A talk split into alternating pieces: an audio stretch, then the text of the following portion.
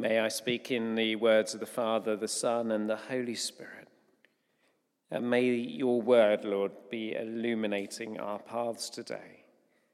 Would you refresh us and remind us of the truth of the gospel? And would you set our feet on a solid path with you? In Jesus' name. Amen. Down through the ages in the Christian church, there have always been people absolutely happy to chuck away wonderful parts of the good news of Jesus because they've got hold of another part. And the part they've got hold of they think is so special that they neglect or throw away the other parts of the gospel. One of the things that Paul's trying to tackle in this passage is to tackle those who have thrown away one of the most important things of the gospel. In fact, I think he is arguing the most important thing of the gospel, namely the resurrection from the dead. Uh, for, the, for those who think that what we have now is all we have to live for. And this is how his argument goes. Let's unpick it uh, verse by verse. If it is preached that Christ has been raised from the dead, how come some of you say that there is no resurrection of the dead? There are people in Corinth saying, This is all there is to life. There's nothing more. Now, you might want to think about that in our context for yourself. People that you've encountered who say, It's just this. I am just an overgrown amoeba. I've evolved to a 21st century man or woman, um, but essentially, when I die, I just go back into the ground and my molecules may form another amoeba that may evolve into something wonderful over millennia. Uh, and that's all there is to my life. I am just that. I'm the arbitrary result of an arbitrary process not handled by anyone. I just am. There are people like that, aren't there? But they're actually, despite years of quite militant secular atheism, Statistics show that those who um, are absolute atheists have stayed at 8% of our population, and that hasn't particularly grown. What's grown in our context, in our age, is the, um, the what is called the none of the aboves on the census, the people who can't subscribe to any religious philosophy at all and tick none. For, for those, for the majority now of our population, very unsure about what happens next. And within church life, of course, if you did a survey of people who attend church, what do you think happens after death? You'll find a whole mix of different responses. I was preaching at a funeral not long ago, and someone came up to me and said, I absolutely agree with everything you just said, Vicar. Didn't use the word vicar, but uh, it was like that. Um, you're absolutely right, there's more than just this life. In my last life, I was a whatever, caterpillar or um, a crusader or something like that. And of course, I'd said nothing of the sort, but what she'd heard was that life goes on, and therefore it must fit into a reincarnation cycle where you keep coming back as some other creature. That's not what this passage is arguing for either. But there's lots of confusion, isn't there? Even among those who have heard God's word preached. And the people in Corinth had heard God's word preached, and some of them said, There's no resurrection of the dead. At the end of the verses that we, we've got, um, the function of that, uh, that belief is spelled out in verses 32 to 34. People who aren't sure that there's anything next will take up the proverb, um, Let us eat and drink, for tomorrow we die. And he says at the end, Bad company corrupts good character, Come back to your senses as you ought, stop sinning, for there are some who are ignorant of God. I say this to your shame. In other words, when you don't believe that there's something coming next, you tend to just focus all your energy into now and what they call hedonism, which is sucking up as much so called pleasure out of the moment as you can. Now, hedonism is an interesting thing, isn't it? I was uh, watching a little video um, earlier this morning about um, Bob Marley. Do you know Bob Marley, the great um, musician? Died many years ago in his mid 30s. He was a reggae artist. And he'd grown up in uh, Jamaica, the son of a black woman and a, a white man, and had had uh, really an upbringing on the streets, very, very poor upbringing, but his music began to set him free. And one of the things that he said is, Um, if you're always living for yourself, your life will add up to nothing. It's only when you live for others that your life begins to mean something. It's only when you live for someone else beyond yourself that your life begins to mean something. I thought that was very profound. At least a sense of um, sort of bursting the bubble of hedonism that if I just live for me, me, me, me, me, and will that work out well for me? Well, many of our novelists and film writers write about that, don't they? And someone just pursuing pleasure, pursuing happiness as they understand it. Let's get as many great experiences as we can in this life now. And almost invariably, those heroes become the anti heroes of their story, and the bubble bursts.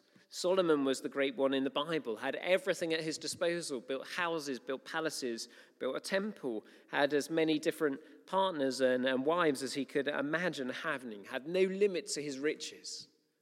And he ends up miserable, saying everything is meaningless, the chasing after a wind. It's only when we begin to live for something beyond ourselves that true meaning, true hedonism can happen. And Paul's saying here, look, if you don't believe that there's a resurrection from the dead, if you focus all your life into now, if you focus your life on hedonistic pursuits in the now, you're in trouble straight away. And because if you think about it, verse 13, if there's no resurrection of the dead, then even Jesus Christ can't have been raised. And he says, if Jesus Christ has not been raised from the dead, our preaching is useless, and so is your faith. Now, this is a big thing to say, isn't it? He's saying that there is a facet of the gospel of Christianity that if you get rid of this one thing, everything else is useless. You know, Jesus said things that could go down as good teaching. You know, love one another, um, treat others as you'd like to be treated yourself. But if you get rid of the fact that he died and rose again, the whole edifice crumbles. It's just words, there's no power behind it. And he's saying, our preaching is useless. Your faith is then useless. Um, and the people who've told you about Jesus are false witness because we've testified about God that he raised Jesus Christ from the dead. If he didn't raise Jesus from the dead, then you're right, the dead aren't raised, aren't raised. And if the dead aren't raised, then Christ isn't raised also. But if Christ has not been raised, your faith is futile, and you are, this is the key thing, still in your sins. Still in your sins. There's something about the gospel and the resurrection of Jesus from the dead that achieves a key and vital thing. What is it? That you do not have to stay dead in your sins. What's the result of being dead in your sins or still in your sins? Verse 18 Then those also who have fallen asleep in Christ are lost. If only for this life where we have hope in Christ, we're to be pitied more than all men. Lostness is the result of being still in your sins and just an asleepness. Now, in our 21st century age, an eternal gospel is a harder one to market than it was a few hundred years ago. And there's a very significant reason for that. Now, we celebrated the 70th anniversary of it yesterday National Health Service and medical advances. Nowadays, we are much less likely to die and have people around us die at a young age. So, for many people, the whole idea of death and eternity doesn't really register with them. So, if you go around preaching, as Paul is preaching, uh, in a resurrection, a lot of people are like, so what? I'm 20, not going to die for another 79 years, however long they think they're going to live for. It doesn't have the cash value that it did when you were growing up in a family of 10 children and four of them may pass away before the age of 12, as would have been the expected mortality rate. And when your overall life expectancy, with wars and famines, may have been 40 or 50 or 60. Nowadays, three score years and 10 looks like the beginning rather than the ending. And so people have gradually readjusted the gospel into talking about a life worth living now. The focus of the gospel is what benefit does it give me now? And Paul has an answer to that. And in verse 19, he says it like this If only for this life we have hope in Christ, we are to be pitied more than all men. Why does he say that? Because surely there's lots of things in the gospel of Jesus which mean that this life can get abundantly better, can't it? You know, that peace, that joy, that forgiveness, that freedom, being adopted into a family, being given a life on purpose, a reason for living, an identity. These are all reasons why you might say it's so much better to be a Christian now than before I became a Christian. But the reality is, if you do Christianity the way that Paul did it and the way that Jesus did it, it's going to cost you in this life. Christianity, according to Paul and according to Jesus, isn't a prop to make your life a bit better now, or a life worth living now. It's a radical turning around of your priorities that only makes sense if you are, in fact, resurrected from the dead in the end. Why? Because this world comes under a certain kingship. There is a kingdom in this world. And there is also a kingdom in heaven. And in verse 24, he begins to talk about this. He says, The end will come when he hands over the kingdom to God the Father after he has destroyed all dominion, authority, and power. We live in a world where there is dominion, authority, and power, but also a world where Jesus is now coming, bringing his kingdom, authority, dominion, and power. And the two are in sharp and difficult contest between each other. On the one hand, the kingdom of lightness is growing ever since Jesus' day. But on the other hand, the kingdom of darkness, although ultimately defeated at the cross of Jesus and his resurrection, is still kicking and shouting and making a mess of things around us. And we live in an overlap between those two. And it's a painful tussle because the end hasn't yet come, the reconciliation hasn't yet come, the fullness of Jesus' kingdom hasn't yet come. You're living at peace, you're loving your neighbor, you're turning the other cheek, you're letting the one who slaps you slap you again. You're giving your coat over. And there are people still living in this kingdom who will take advantage of that. Or you're sharing the good news of Jesus. You're saying, there is another way to live. There is a coming king. Repent. Be baptized for the forgiveness of sins. And over here they're going, You what? That's crazy. I'm living for now, for me. I'm not harming anyone. I'm not doing anything to harm anyone around me. This is me over here. How dare you tell me that I need to change my mind? Or worse still, repent. Or warn me that there may be a coming judgment. How dare you tell me that? And so, although in this life we have found Jesus, and hope and peace and joy and forgiveness and purpose and a life worth living, we are still in massive conflict zone between these two kingdoms. Jesus' kingdom will win, but the kingdom in this world is alive and kicking. And of course, in our context in Britain today, much of this we are spared the immediacy of pain from. We get the cold shoulder, perhaps. We get the slight put downs, perhaps, for our faith. We get the family members maybe pushing us away, perhaps, for our faith. We might not get any of that at all. But if you go to parts of uh, this world today, like a place I won't mention on, on, online that Nicola and I are planning to go to uh, later this year, Uh, you can be beaten up for faith in Jesus. You can be raped for faith in Jesus. You can be murdered for faith in Jesus. Is that a life worth living now?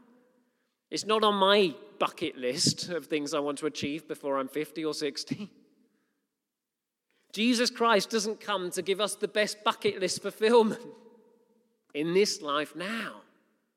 He said, In this life, you may have trouble. You may have difficulty, but take heart. You're in this life, in this world, and I have overcome the world. And my kingdom's going to last forever. So if all you're looking forward to is this life now, and yet you're living with the tension of being in this one too, you're losing out. You might as well go all hog in with this world. Do an Ebenezer Scrooge. Hoard up your money. Look out for number one. Live for yourself. Go all in. Don't wimp out and put one foot in both camps. Just go all in. If it's just about this life, live for yourself. Hoard your finances. Grab and be a hammer, not a nail. But if, verse 20, Christ has indeed been raised from the dead, if he is the first fruit of those fallen asleep, if, since death had come through one man, Adam, and the resurrection's come through Jesus, if in Adam all died and in Christ will all be made alive, if all these things, then we get to that glorious verse in 24 where the end will come, when Jesus will hand over the kingdom to God the Father after he has destroyed all dominion, authority, and power. He will then reign until he's put all his enemies under his feet. And the last enemy he will put under his feet is death. He has put everything under his feet. When it says everything's been put under him, he goes on in a sort of parenthesis. It's clear this doesn't include God himself, who put everything under Christ. When we were done this, then the Son himself made subject to him, who's put everything under him, so that God may be all in all. That's just simply just saying God is sort of super boss, and Jesus the Son is also God, but willingly submits himself under God's plan. The key thing to pick out of this is that he is going to destroy dominion, authority, and power. He's going to reign over everything, and he is going to reign over death, which he will destroy. Why? Because he's been resurrected.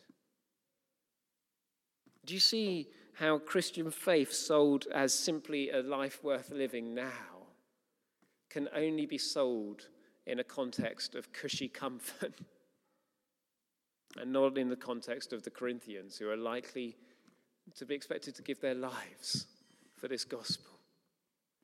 Cushy comfort with Christ on a carpet in a um, Californian dream world is not worth dying for. But resurrection for all people who trust in him is a vision, a dream worth giving everything for. Because death is that enemy that levels everyone one day. Every king who ever lived has died. Every emperor who ever lived has died. Every great poet and prophet and pauper and peasant has died. We're all level on that day. It's the same enemy. Doesn't matter how big your army is, doesn't matter how big your medical bill is. We all face that same enemy at the end. Is there an answer to this enemy? Amen. Yes, there is through Jesus Christ. Because he has risen from the dead. And so too, therefore, can you if you put your trust in him. Christianity is not about a cuddle on the carpet in California. It's not about a cushy life. It's not about a nice feeling and emotion now to help you through your day like caffeine could.